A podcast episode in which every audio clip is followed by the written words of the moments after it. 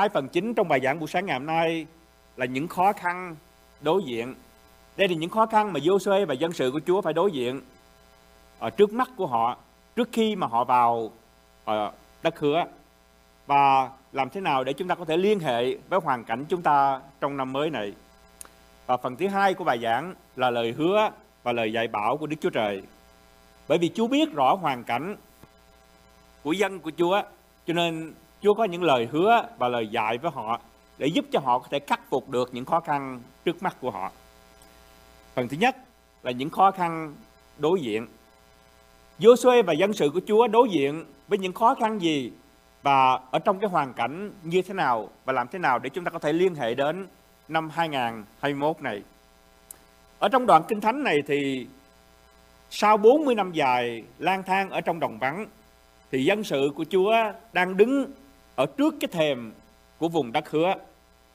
Đây là cái vùng đất mà năm trăm năm trước đó Đức Chúa Trời đã hứa ban cho tổ phụ của họ là Abraham.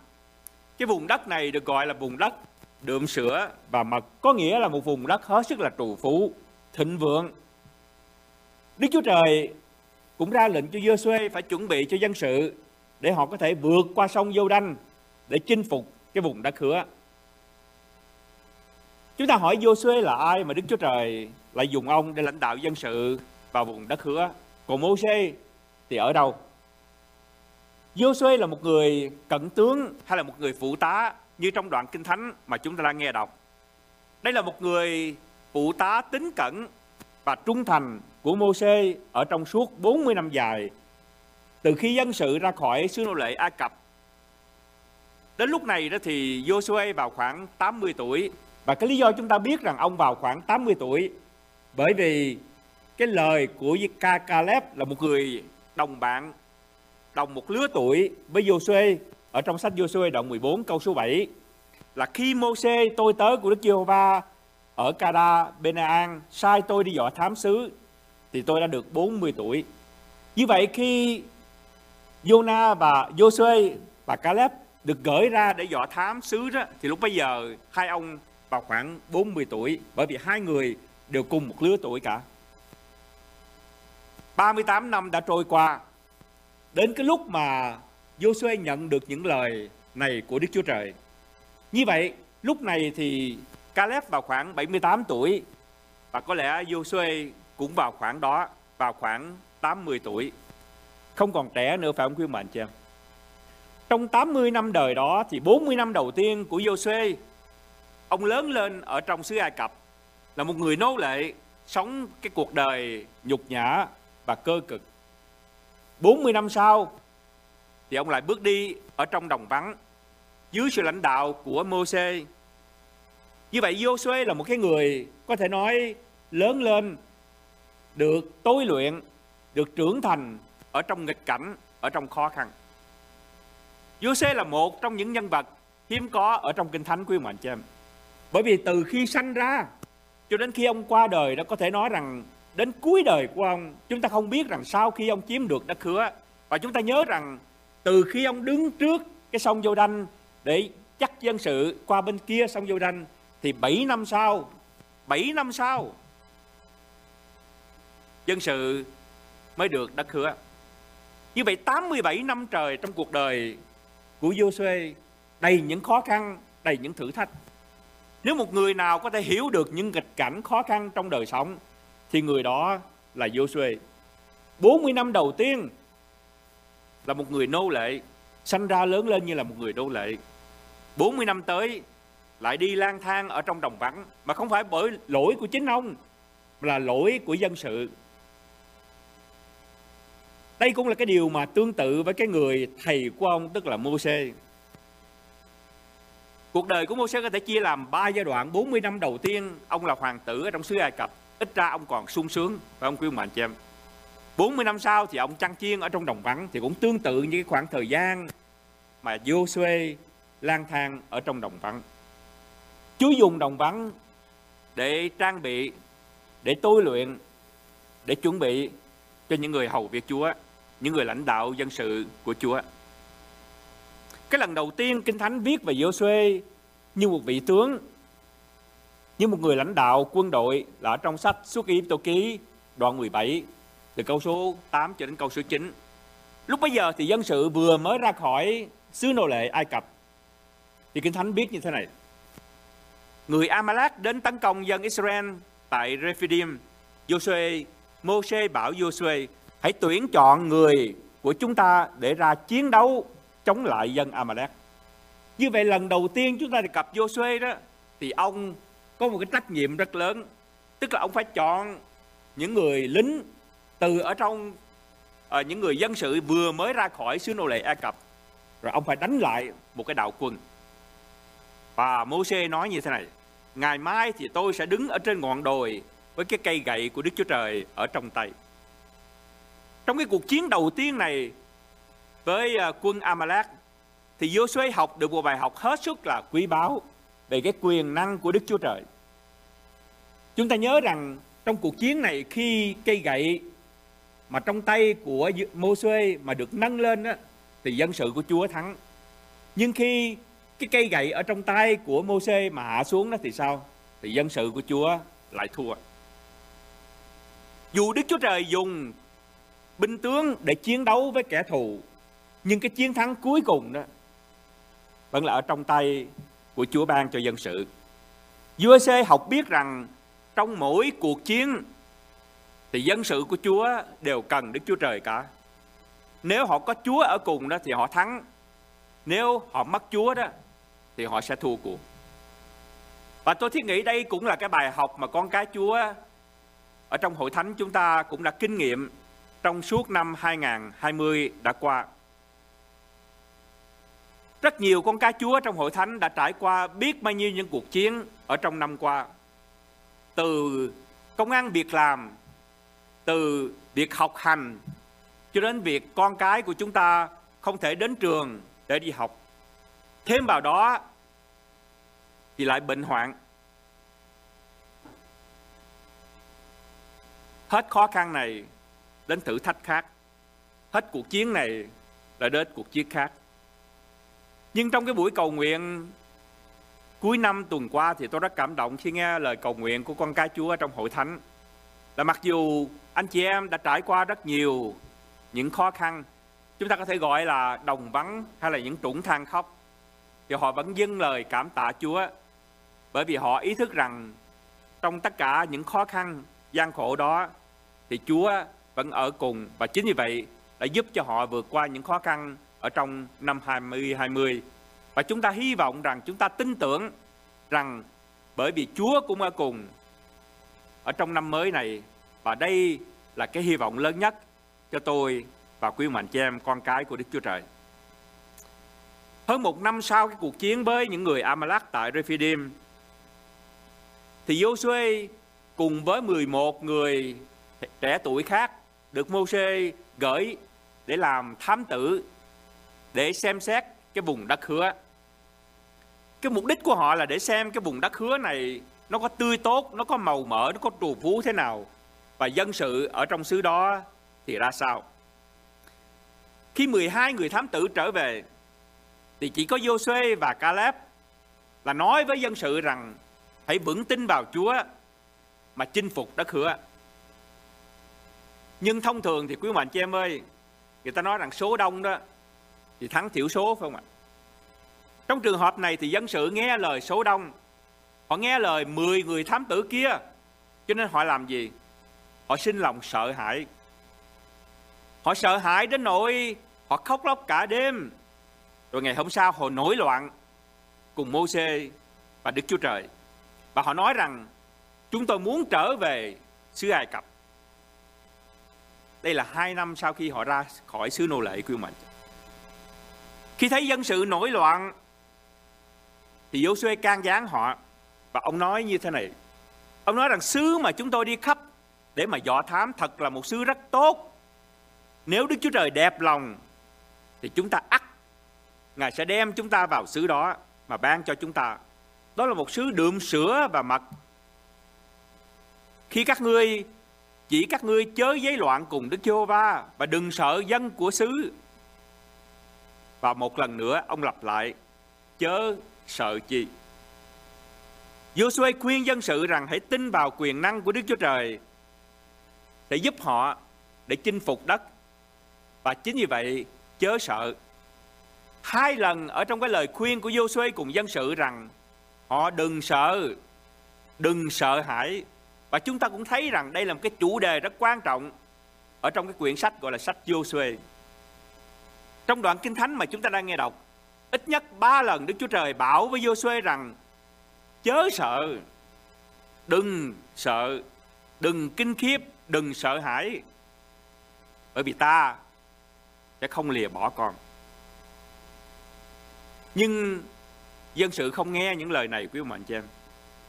Họ nổi loạn, và vì vậy Chúa phạt họ phải đi trong đồng vắng bốn mươi năm trời.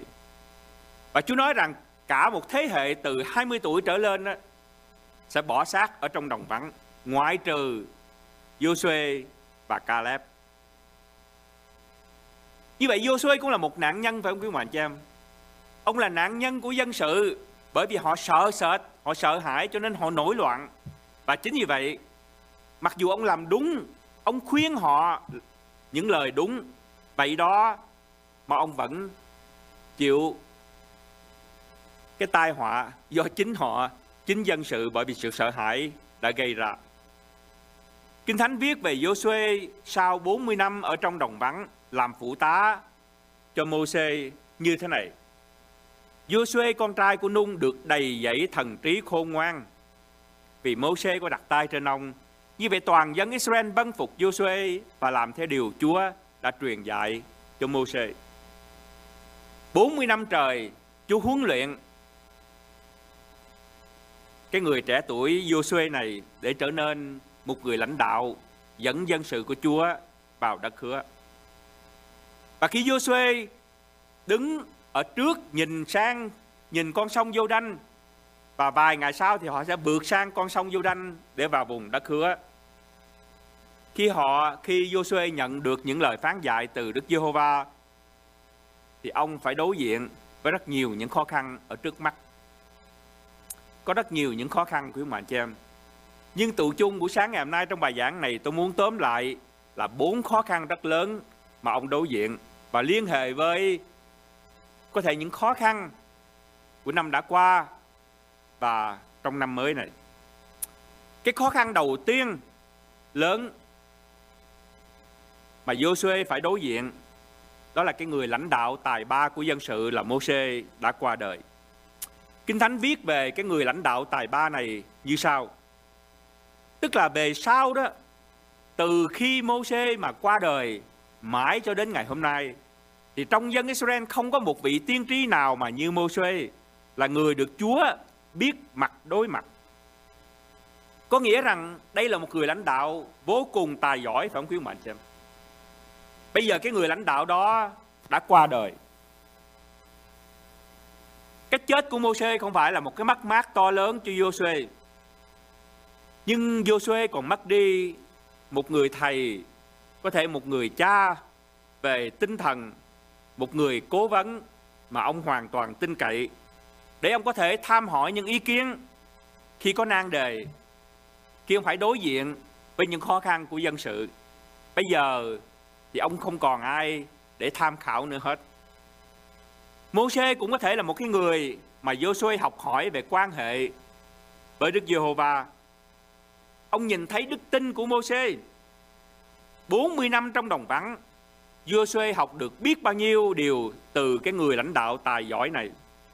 Từ việc lãnh đạo dân sự cho đến cách cư xử với dân sự, từ quan hệ với Đức Chúa Trời cho đến đức tin ở trong Chúa của Mô-sê. Nhưng bây giờ thì cái người mà ông yêu kính không có còn nữa, không còn để ông có thể tham khảo, để chia sẻ, để san sớt khi ông đối diện với những khó khăn trước mắt. Bây dù bây giờ thì dù có khó khăn lớn đến mấy, thì ông một phải đối diện một mình ông. Tôi và quý mạnh cha em có thể liên hệ được điều này, phải không ạ? Có thể trong năm qua, hay là biết đâu chừng ở trong năm tới này, chúng ta mất đi một quan hệ, một tình cảm quý báu chúng ta có thể mất đi một cái điểm tựa quan trọng mà chúng ta hoàn toàn khiến cho chúng ta hoàn toàn hụt hẳn, hay là chơi với quý ông bạn chị em. Có thể trước đó thì chúng ta còn có người để mà chúng ta gọi điện thoại để trò chuyện, để tâm sự, để an ủi, để động viên, để trợ giúp. Nhưng bây giờ đó thì tôi phải đối diện với mọi nan đề chính một bởi một mình tôi. Khi tôi có những nỗi lo lắng, khi tôi buồn phiền, lúc trước thì tôi còn có người để lắng nghe, để thông cảm. Nhưng bây giờ đó thì tôi không còn có ai để nghe tôi cả. Có thể tôi và quý mệnh cho em trong năm qua và có thể trong năm nay sẽ mất đi một người bạn, một người chồng, một người vợ, một người mà chúng ta yêu quý, chúng ta kính trọng. Và thưa với quý mệnh cho em, đây là một mất mát hết sức to lớn ở trong đời. Tôi thiết nghĩ khi Mô-sê qua đời thì mặc dù Giô-sê là một người hết sức là can trường, tôi thiết nghĩ ông cũng khóc cùng với dân sự trong ba mươi ngày. Bởi vì cái người thầy mà ông yêu quý, cái người cố vấn cho ông đã không còn nữa. Cái khó khăn thứ nhất là Mô-sê đã qua đời. Cái khó khăn thứ hai là Giô-suê nghĩ rằng làm thế nào mà mình có thể lãnh đạo được một cái đoàn dân mà trên dưới hai triệu người. Sách Dân Số Ký cho chúng ta biết rằng tổng số những người nam khi họ vượt qua sông Giô-đanh á, thì vào khoảng sáu trăm ngàn người.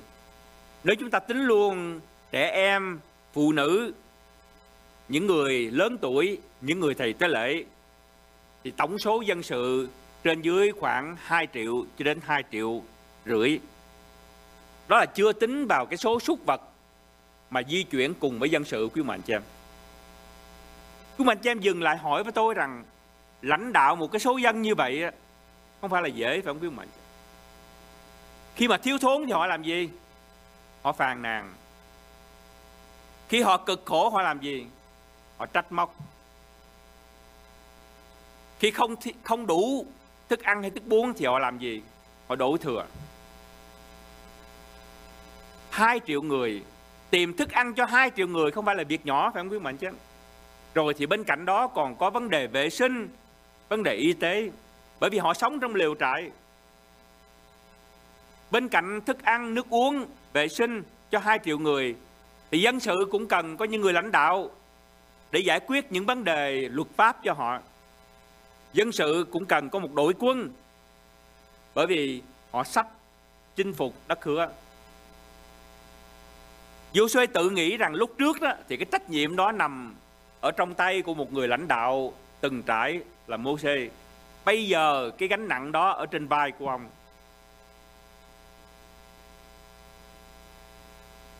Kinh Thánh cho chúng ta biết rằng không có một ai bày tỏ quyền năng phi thường hay làm những việc vĩ đại đáng kính sợ như công việc Mô-sê đã làm. Nhưng bây giờ cái người đó đã qua đời. Quý mệnh cho em nghĩ xem, nếu chúng ta phải nhận một trách nhiệm từ một người mà quá giỏi như vậy, bây giờ chúng ta cảm thấy như thế nào quý mệnh? Cái trách nhiệm lãnh đạo, cái gánh nặng bây giờ hoàn toàn thuộc về Giô-suê. Ông có thể tự hỏi liệu ông có thể lãnh đạo dân sự của Chúa như Mô-sê đã lãnh đạo dân sự hay không? Và nếu Mô-sê và A-rôn ngày xưa đã gặp biết bao nhiêu khó khăn với dân sự, thì liệu ông có thể khắc phục được những khó khăn ở trong tương lai hay không? Giô-suê cũng biết rằng dân sự đó luôn luôn sẽ so sánh ông với Mô-sê để đánh giá, để phê bình, để chỉ trích. Thấy chưa? Hồi xưa đó Mô-sê làm như vậy, bây giờ đó thì ông thiếu cái này, ông dở hơn hay là ông làm làm sai hơn. Tôi và quý mệnh cho em chắc chắn có thể liên hệ được điều này, phải không quý mệnh cho em?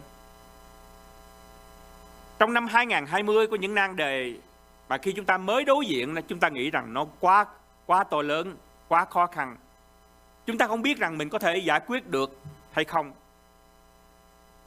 Nhưng mà trước đây thì tôi và quý mệnh cho em có thể còn có người để giúp chúng ta, phụ chúng ta gánh vác cái gánh nặng cho chúng ta. Nhưng mà ngày hôm nay đó thì không còn nữa. Thì câu hỏi rằng liệu tôi có thể có thể giải quyết những vấn đề này hay không? Và đây là một câu hỏi lớn cho mỗi người chúng ta trong năm hai nghìn không trăm hai mươi mốt này. Tôi không biết gánh nặng nào của anh chị em đang đối diện, nhưng tôi chắc rằng dù năm hai nghìn không trăm hai mươi hay hai nghìn không trăm hai mươi mốt hay hai nghìn không trăm hai mươi hai, nếu Chúa cho chúng ta còn sống, mỗi năm đều có những những nan đề của nó. Và những nan đề này là những nan đề lớn của anh chị em. Khó khăn thứ nhất là cho đến bây giờ Moses đã qua đời. Khó khăn thứ hai là làm thế nào ông có thể lãnh đạo hai triệu dân của Chúa. Cái khó khăn lớn thứ ba là cái đất hứa mà ông phải chinh phục. Ông đứng ở bên đây xong, ông nhìn qua phía bên kia, ông tự hỏi rằng tôi có thể chinh phục được lãnh đạo dân sự của Chúa để có thể chinh phục được đất hứa hay không? Chúng ta nhớ rằng chỉ hai năm sau khi họ ra khỏi xứ nô lệ Ai Cập thì dân sự của Chúa có một cơ hội để vào vùng đất hứa. Khi mười hai người thám tử trở về thì họ báo cáo cùng dân sự rằng đây là một vùng đất đượm sữa và mật. Nhưng đồng thời thì họ cũng nói gì quý mệnh cho em? Họ cũng nói rằng không chỉ là đượm sữa và mật, nhưng ở đó thì dân sự rất mạnh mẽ, thành của họ rất cao lớn. Đồng thời thì có họ có lũy để họ bảo vệ. Và không những như vậy mà chúng ta còn thấy dòng dõi của A-ma-léc tại đó. A-ma-léc là những người to lớn, những người khổng lồ quý mạnh cho em. Và khi họ so sánh với người A-ma-léc đó thì họ nói rằng chúng tôi thấy mình bé nhỏ như cào cào ở dưới mắt của họ. Tôi và quý mạnh cho em, cái vấn đề ở đây đó là tuy nhiên, phải không quý mạnh cho em? Họ nói rằng cái đất đó thì tốt, đượm sữa và mật, tuy nhiên dân sự thì rất mạnh mẽ, thành của họ thì lớn và vững chắc. Hơn thế nữa thì còn có những người to lớn mạnh mẽ, và khi so sánh với họ đó thì chúng ta cũng chỉ như là cào cào và chấu chấu vậy thôi. Và bởi vì họ thiếu đức tin cho nên họ sinh lòng sợ hãi, rồi họ nổi loạn cùng Đức Chúa Trời. Khi tôi và quý mạnh cho em đọc ở trong sách Cải Huyền đoạn hai mươi mốt thì có một câu kinh thánh như thế này: còn những kẻ hèn nhát, vô vô tính, đáng ghê tởm, giết người, gian dâm, phù thủy, thờ thần tượng và tất cả những kẻ giả dối thì số phần của chúng nó ở trong hồ lửa cháy phừng phừng với diêm sinh, đó là sự chết thứ hai. Tôi và quý mạnh cho em có thể đọc cái danh sách này, chúng ta nói rằng đúng, những người giết người, những người gian dâm, những người phù thủy, những người thờ thần tượng vân vân thì đáng bỏ vào hồ lửa. Nhưng câu hỏi là tại sao trong cái danh sách này á, những cái người hèn nhát là cái người đầu tiên ở trong danh sách này cũng lại bị ném vào hồ lửa thứ hai? Nếu vậy tôi và quý mạnh cho em chắc cũng đi luôn, phải không quý mạnh? Bởi vì tôi chắc rằng trong đời sống chúng ta có lúc chúng ta, mặc dù chúng ta không thú nhận cái điều đó, nhưng chúng ta cũng như dân sự, chúng ta sinh lòng sợ hãi rồi nổi loạn. Khi đọc đoạn kinh thánh này chúng ta có thể nghĩ rằng những người kia thì đáng phải, phải, phải bị trừng phạt. Nhưng tại sao lại là những người hèn nhát? Tại sao hèn nhát, lo sợ lại cùng một cái danh sách với những người giết người, dâm loạn, phù phép, thờ thần tượng? Và tại sao họ lại bị xử phạt một cách nặng nề đến như vậy? Cái câu trả lời nằm ở trong cái ý nghĩa của cái từ hèn nhát hay lo sợ theo lời Kinh Thánh dạy. Kinh Thánh dạy tôi và quý mạnh cho em rằng cái sự sợ hãi sanh ra sự hèn nhát là thể hiện của cái lòng không có đức tin vào Đức Chúa Trời. Tôi xin lặp lại. Kinh Thánh dạy tôi và quý mạnh cho em rằng cái sự sợ hãi sinh ra sự hèn nhát là thể hiện của một tấm lòng không có đức tin vào Đức Chúa Trời. Họ không tin. Người ta có thể nói rằng tôi tin Chúa quý mạnh cho em, và mối miệng tôi và quý mạnh cho em có thể nói điều đó. Nhưng khi trải qua những cuộc chiến ở trong đời sống đó thì chúng ta mới biết rằng chúng ta có thật tin Chúa hay là không. Là khi đối diện với những khó khăn trong đời sống, với những cuộc chiến đó, thì chúng ta cũng giống như dân sự. Đến lúc đó đó chúng ta làm gì quý mệnh cho em? Chúng ta sợ hãi rồi chúng ta nổi loạn cùng Đức Chúa Trời. Chúng ta nói rằng tôi không biết Chúa, tôi chỉ muốn trở về cuộc sống xưa của tôi mà thôi. Và một điều hết sức ngạc nhiên là cái từ hèn nhát ở đây cũng là từ lo sợ mà Đức Chúa Giêsu Christ nói cùng các môn đồ khi họ lo sợ trước cái cơn giông bão ở trên biển Galilee. Chúa nói với họ rằng: hỡi kẻ ít đức tin, cớ sao các ngươi sợ? Và cái từ sợ này cũng chính là cái từ hèn nhát ở trong sách Khải Huyền. Như vậy một điều tôi và quý mạnh chị em, dĩ nhiên không ai không có lúc không sợ cả quý mạnh chị em. Kinh Thánh nói rằng chỉ có những người dại mới không sợ. Người ta nói rằng điếc thì không sợ súng, phải không quý mạnh chị em? Mù đó thì có thể bước qua cái phía bên kia để rớt xuống hố mà cũng không không hay. Sự sợ giúp cho chúng ta ý thức về những nguy hiểm trong đời sống để chúng ta có thể chuẩn bị. Nhưng sợ hãi đến nỗi bỏ Chúa, đến nỗi nổi loạn cùng Chúa là hèn nhát. Và tôi mong rằng con cái Chúa trong năm mới này chúng ta học được bài học này. Vâng, Đức Chúa Trời ở cùng, Ngài hứa rằng Chúa ở cùng với chúng ta. Chúa sẽ không lìa bỏ chúng ta cũng như Chúa không lìa bỏ họ. Nhưng chính tôi và quý mạnh chị em, như khi Giô-suê phải đối diện với vùng đất hứa, thì ai sẽ bước qua bên kia? Ai sẽ chiến đấu trong vòng bảy năm trời quý mạnh chị em? Chính dân sự phải làm điều đó. Chúa hứa với tôi và quý mạnh chị em rằng ta sẽ ở cùng con trong năm hai nghìn không trăm hai mươi mốt này. Nhưng chính tôi và quý mạnh chị em phải đặt niềm tin vào Chúa. Nếu chúng ta hèn nhát quý mạnh chị em, khi gặp những khó khăn, những thử thách trong đời sống, chúng ta bỏ Chúa, thì tôi thiết nghĩ chúng ta làm trái lời của Kinh Thánh dạy. Trong năm mới hai không hai mốt này cũng vẫn còn có những khó khăn của mình, vẫn còn rất nhiều những bấp bênh. Có thể chúng ta hỏi rằng cái tình hình Covid trong năm mới này ảnh hưởng như thế nào đến công việc, đến việc học hành của con cái chúng ta. Con cái của chúng ta có thể trở lại trường để đi học hay là vẫn tiếp tục học ở trên mạng. Liệu những vaccine có đủ hay là không? Liệu những vaccine có hiệu quả hay là không? Có rất nhiều những câu hỏi trong năm mới này phải không quý mạnh chứ? Hội thánh sẽ nhóm lại như thế nào? Làm thế nào để hội thánh có thể tăng trưởng trong năm mới này? Chẳng phải đây là những khó khăn mà khi Giô-suê đứng ở phía bên đây của sông Giô-đanh, nhìn qua bên kia vùng đất hứa, thì ông cũng có những lo lắng, có những khắc khoải như vậy hay sao? Khó khăn thứ nhất là Mô-sê đã qua đời. Khó khăn thứ hai là ông không biết rằng ông có thể lãnh đạo hai triệu hơn người dân của Chúa hay không.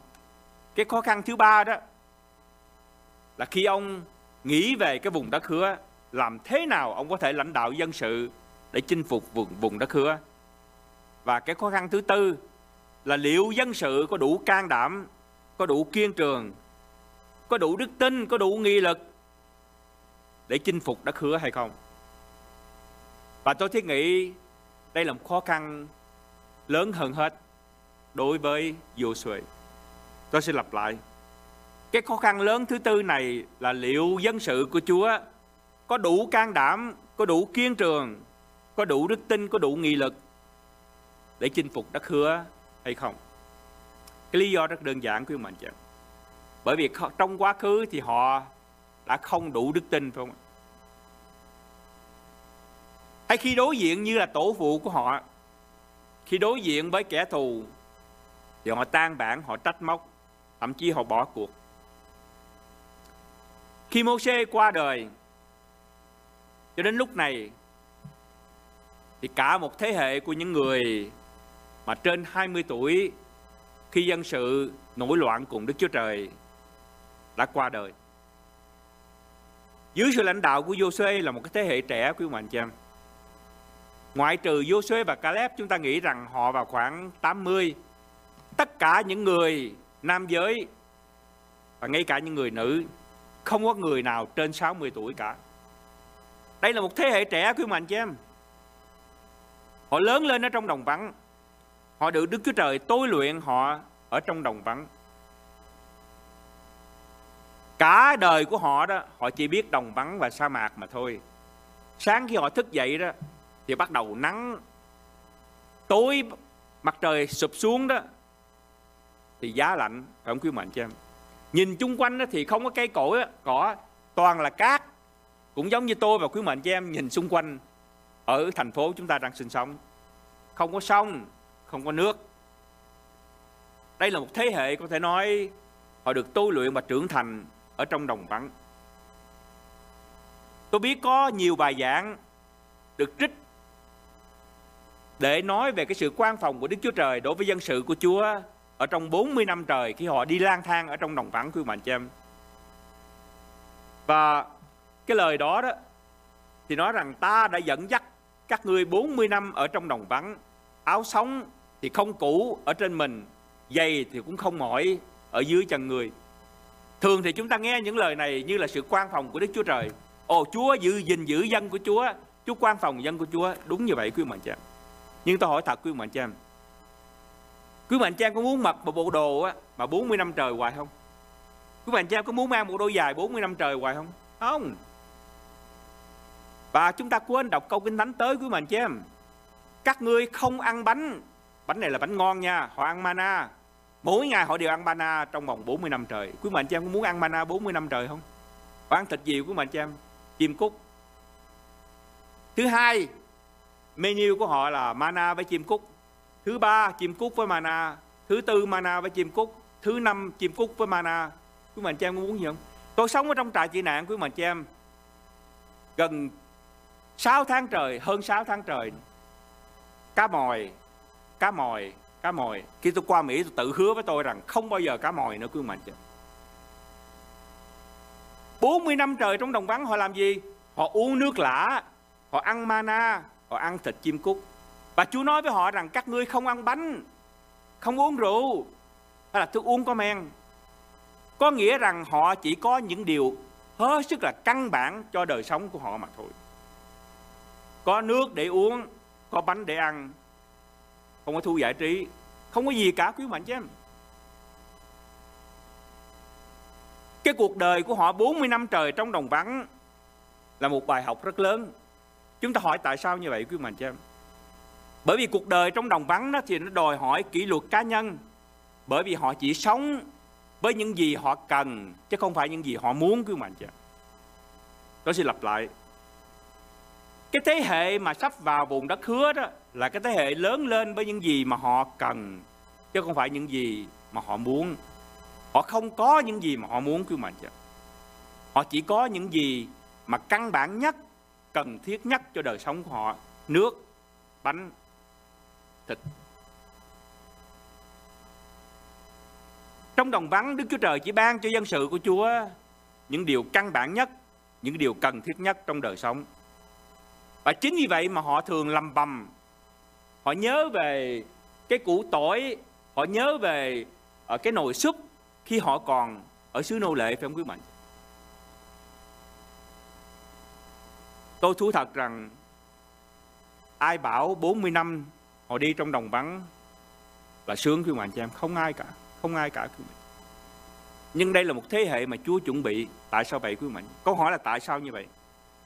Bởi vì cái đức tin ở trong đồng vắng là cái đức tin vào Đức Chúa Trời chứ không phải vào những điều mà Chúa ban cho họ. Tôi sẽ lặp lại. Bởi vì cái đức tin ở trong đồng vắng là cái đức tin vào Đức Chúa Trời chứ không phải là cái đức tin vào những điều mà Chúa ban cho họ. Năm hai không hai không là một năm ở trong bốn mươi năm của dân sự trong đồng vắng quý mệnh. Ít ra trong năm hai không hai không này, khi chúng ta sinh sống ở xứ này đó thì chúng ta còn có à, chính phủ còn có trợ cấp, phải không quý mệnh? Vì dân sự thì không có trợ cấp như vậy. Họ chỉ có mana với lại chim cút, chim cút với lại mana và nước uống. Đức tin của họ là đức tin vào Đức Chúa Trời. Dù Chúa có cho họ những điều mà họ muốn hay không đó thì họ vẫn tin Chúa. Và đây mới là một đức tin thật sự quý mệnh chứ. Chỉ cái câu hỏi là, là là dân sự thay đổi thế nào ở trong đồng vắng. Tôi chắc chắn rằng có nhiều người thì họ trở nên mạnh mẽ hơn, họ vững tin vào Chúa hơn và họ sẵn sàng chinh phục đất hứa. Nhưng tôi chắc chắn rằng cũng có rất nhiều người ở trong số họ họ trở nên cay đắng, họ hờn trách Đức Chúa Trời. Họ tự hỏi tại sao Chúa lại để họ phải khổ sở, thiếu thốn, nhọc nhằn trong bốn mươi năm trời như vậy. Có thể họ không dám nói ra, cứu mạng cho em, nhưng trong trí của họ đó, họ nghĩ rằng tôi chán cái bốn mươi năm này rồi, tôi chán đồng vắng này rồi, tôi không muốn Đức Chúa Trời nữa, tôi chỉ muốn những gì mà theo ước nguyện của chính tôi mà thôi. Đồng vắng có thể khiến một số người tin tưởng, họ cảm tạ, họ yêu mến Chúa hơn. Nhưng đồng vắng cũng có thể khiến một số người trở nên cay đắng, xa cách và mất đức tin vào Chúa. Cũng vậy quý mệnh chị em, hai không hai không tôi cảm ơn Chúa khiến cho một số con cái Chúa trong hội thánh có đức tin mạnh mẽ hơn ở trong Chúa. Nhưng ai biết được những gì đã qua có thể khiến cho một số con cái Chúa cũng mất đức tin, phải không quý mệnh, cũng lung lay đức tin. Hoạn nạn cũng khiến cho người ta mất đức tin, xa cách Đức Chúa Trời, có thể khiến cho người ta từ bỏ cả hội thánh, quý mệnh chị em.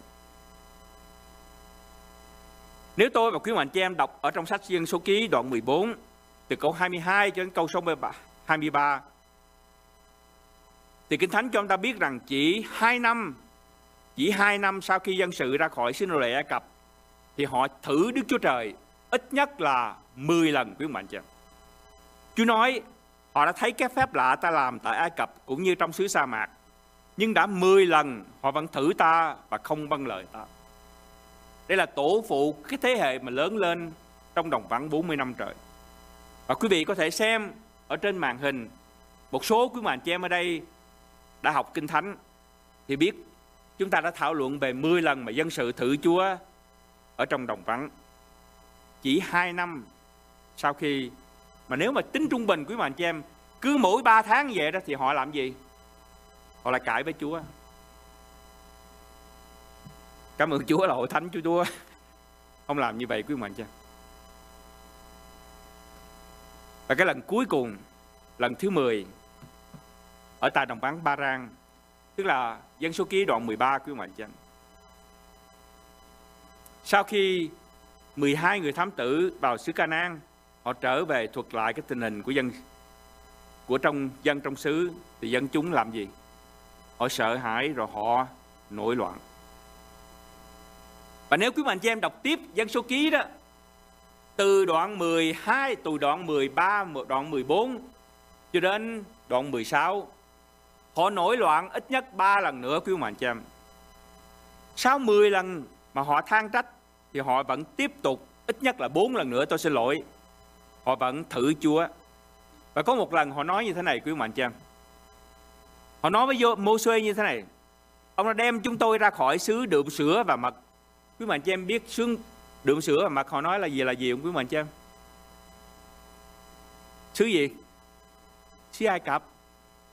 Là cái xứ mà cha ông của họ và chính của họ sanh ra là người nô lệ trong xứ đó. Họ gọi cái xứ đó là xứ đượm sữa và mật để giết chúng tôi trong đồng vắng. Như vậy chưa đủ sao mà ông còn muốn làm Chúa trên tất cả chúng tôi nữa. Khi một người sợ hãi quý mệnh cho em, sợ hãi có thể khiến cho chúng ta suy nghĩ rất lệch lạc. Chúng ta có thể thấy trắng đó như là biến thành màu xám. Khi chúng ta thấy màu xám á, nó có thể trở nên màu đen quý mệnh cho em. Cái sự thật nó thay đổi khi một con người sợ hãi. Bởi vì sao? Bởi vì tất cả cái nhìn của một con người nó qua cái lăng kính của sự sợ hãi. Nó thay đổi thực tế. Cũng giống như dân sự nói rằng cái xứ nô lệ đó mới chính là xứ đượm sữa và mật, còn cái xứ mà Chúa hứa với họ đó thì mới là xứ nô lệ. Sợ hãi. Chính vì vậy mà Chúa nói những người hèn nhát sẽ không vào được nước Chúa Trời. Bởi vì nếu chúng ta không tin Chúa thì làm thế nào để chúng ta có thể tin vào sự cứu rỗi của Đấng Christ không quý mệnh chứ? Như vậy đối với Mô-sê, trước mắt của Giô-suê là sông Giô-đanh, bên kia sông là đất hứa. Có thể ông đứng bên đây, ông nghĩ về bốn mươi năm trời, bao nhiêu lần dân sự đã nổi loạn. Và ông hỏi rằng liệu cái dân này đó nó vẫn như tổ phụ của họ hay hay không? Hay bốn mươi năm trong đồng vắng này họ thật sự họ thay đổi? Tôi thưa với quý ông bà anh chị em, đây là một câu hỏi rất khó và lớn. Bởi vì khi hỏi về lòng con người thì chỉ có Đức Chúa Trời mới biết, quý ông bà anh chị. Không ai biết rõ lòng con người cả. Giô-suê và dân sự đối diện với bốn cái khó khăn thử thách. Mô-sê vừa mới qua đời. Liệu ông có thể lãnh đạo một cái đoàn dân trên hai triệu người? Cái vùng đất hứa ông có thể chinh phục được hay không? Và câu hỏi lớn nhất là cái thế hệ mà lớn lên trong đồng vắng có đủ can đảm, có đủ đức tin để chinh phục đất hứa hay không? Và đây cũng là câu hỏi cho tôi và quý ông bà chị em trong năm nay. Với những gì chúng ta đã qua trong năm hai không hai không, chúng ta có đủ can đảm, chúng ta có đủ đức tin trong năm hai không hai mốt này để khắc phục những khó khăn hay không? Và đây là những khó khăn của Giô-suê và dân sự của Chúa. Và chính vì biết những cái nỗi khó khăn này cho nên Đức Chúa Trời có lời hứa và lời dạy. Chúa hứa với họ như thế này. Chúa hứa với họ rằng phàm nơi nào bàn chân của các ngươi đạp đến thì ta sẽ ban cho các ngươi y như ta đã phán cùng Mô-sê. Địa phận các ngươi sẽ lan từ đồng bằng vân vân đến hướng mặt trời lặn. Trọn đời ngươi sống sẽ chẳng ai chống cự được trước mặt ngươi. Và đây là lời hứa của Đức Chúa Trời. Ta sẽ ở cùng ngươi như ta đã ở cùng Mô-sê. Ta sẽ không lìa ngươi, ta không bỏ ngươi đâu. Ta sẽ không lìa ngươi đâu, ta sẽ không bỏ ngươi đâu. Và tôi tin rằng đây cũng là lời hứa của Chúa cho tôi và quý ông bà anh chị em. Tôi muốn quý ông bà anh chị em chú ý với tôi về ba điều mà Chúa hứa cho Giô-suê ở trong mấy câu Kinh Thánh này. Cái thứ nhất là Chúa hứa sẽ ban cho dân sự toàn cái lãnh thổ mà Chúa đã hứa cho Mô-sê, phải không ạ? Cái điều Chúa thứ thứ hai mà Chúa hứa đó là hễ khi nào mà Giô-suê còn sống đó thì đất đó sẽ không mất. Đó là cái điều thứ hai Chúa hứa. Và cái điều thứ hứa thứ ba đó là ta sẽ không lìa ngươi đâu, ta sẽ không bỏ ngươi đâu. Nhưng mà quý ông bà anh chị em chú có thể chú ý với tôi rằng hai cái lời hứa đầu tiên đó nó hoàn toàn nó tùy thuộc vào cái lời hứa thứ ba. Có nghĩa rằng cho đến khi nào mà Đức Chúa Trời còn ở với họ đó, ở cùng Giô-suê và dân sự thì họ sẽ chiến thắng. Nhưng nếu Chúa không còn ở với họ đó thì họ cũng không có đất. Không quý mạnh chưa? Đây là bài học mà Giô-suê đã học. Khi cái tay, cái gậy của Mô-sê được nâng lên đó, thì họ chiến thắng. Khi cây gậy và cái tay của của Mô-sê mà hạ xuống đó thì sao? Họ thua cuộc. Tức là khi dân sự có Chúa đó thì họ thắng. Khi dân sự mất Chúa thì họ cũng mất. Họ cũng thua cuộc. Như vậy cái lời hứa mà quan trọng hơn hết là ta sẽ không lìa người đâu, ta sẽ không bỏ người đâu. Mặc dù trong đoạn Kinh Thánh này thì chúng ta thấy có ba lời hứa quý ông bà anh chị.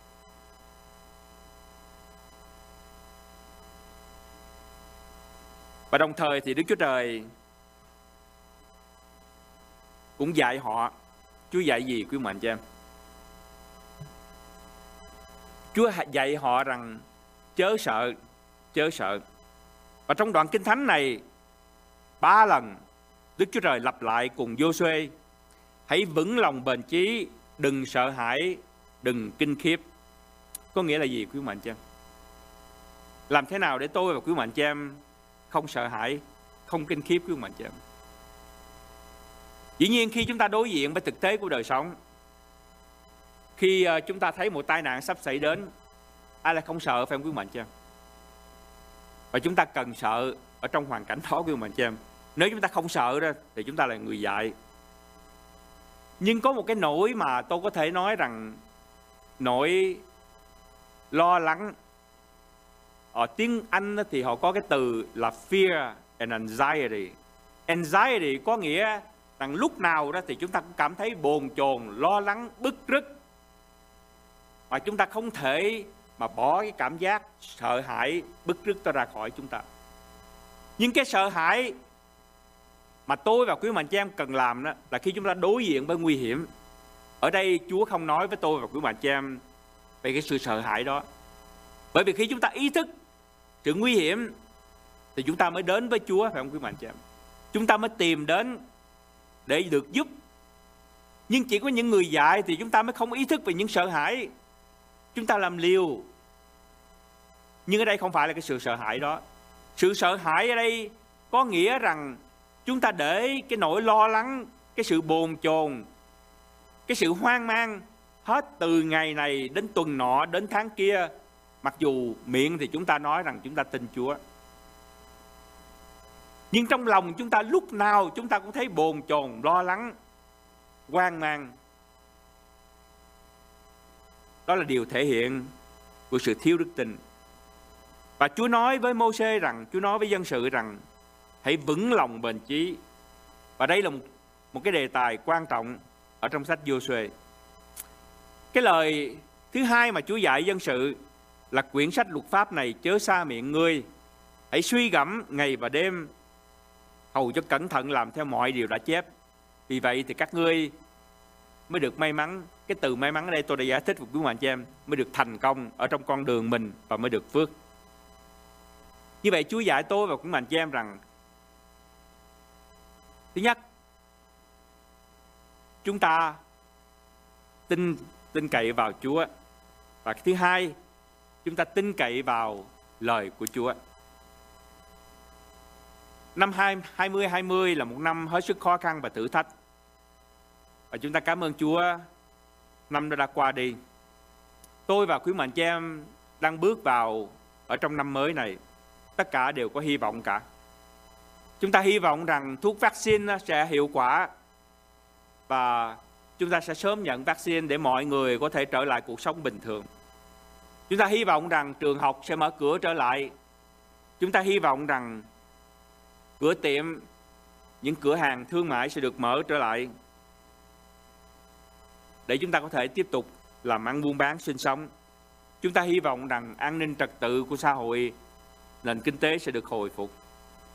Nhưng bên cạnh rất nhiều những hy vọng thì cũng có những khó khăn, những bấp bênh ở trước mắt, phải không quý mạnh chị em? Tôi biết mới đây thì có một số người đã hỏi rồi, khi họ nghe tin tức từ bên Anh, cái con Covid nó biến dạng. Và quý mạnh chị em có nghe rằng có một người ở tiểu bang Colorado mới đây đó thì nhiễm cái con Covid đó. Thì người ta hỏi rằng á, vaccine này có hiệu quả là không? Không quý mạnh chị em. Mới đây đó thì tôi cũng nghe một số người nói rằng liệu những cửa tiệm có được mở lại bình thường hay là không? Hay là vẫn tiếp tục đóng cửa? Tôi không biết quý mạnh. Cũng như tất cả quý mạnh chị em ở đây, có, có rất nhiều những câu hỏi mà tôi không có câu trả lời. Nhưng có một điều chắc chắn mà chúng ta học được qua lời của Chúa, qua những bài học như là bài học buổi sáng ngày hôm nay, là trong bất cứ thế hệ nào, dân sự của Chúa đều có những khó khăn, đều có những thử thách cả. Cảm ơn Chúa, ngày hôm nay tôi và quý mạnh chị em không phải trải qua bảy năm để chinh phục vùng đất hứa, quý mạnh chị em. Chúng ta không phải trải qua bốn mươi năm trong đồng vắng. Dân sự của Chúa đã trải qua những điều đó. Và đây là bài học lớn cho tôi và quý mạnh chị em. Chúng ta có thể chọn cho năm hai không hai mốt này để chúng ta sống trong sự sợ hãi, để chúng ta thiếu đức tin, hay chúng ta có thể đặt trọn niềm tin của chúng ta vào Chúa.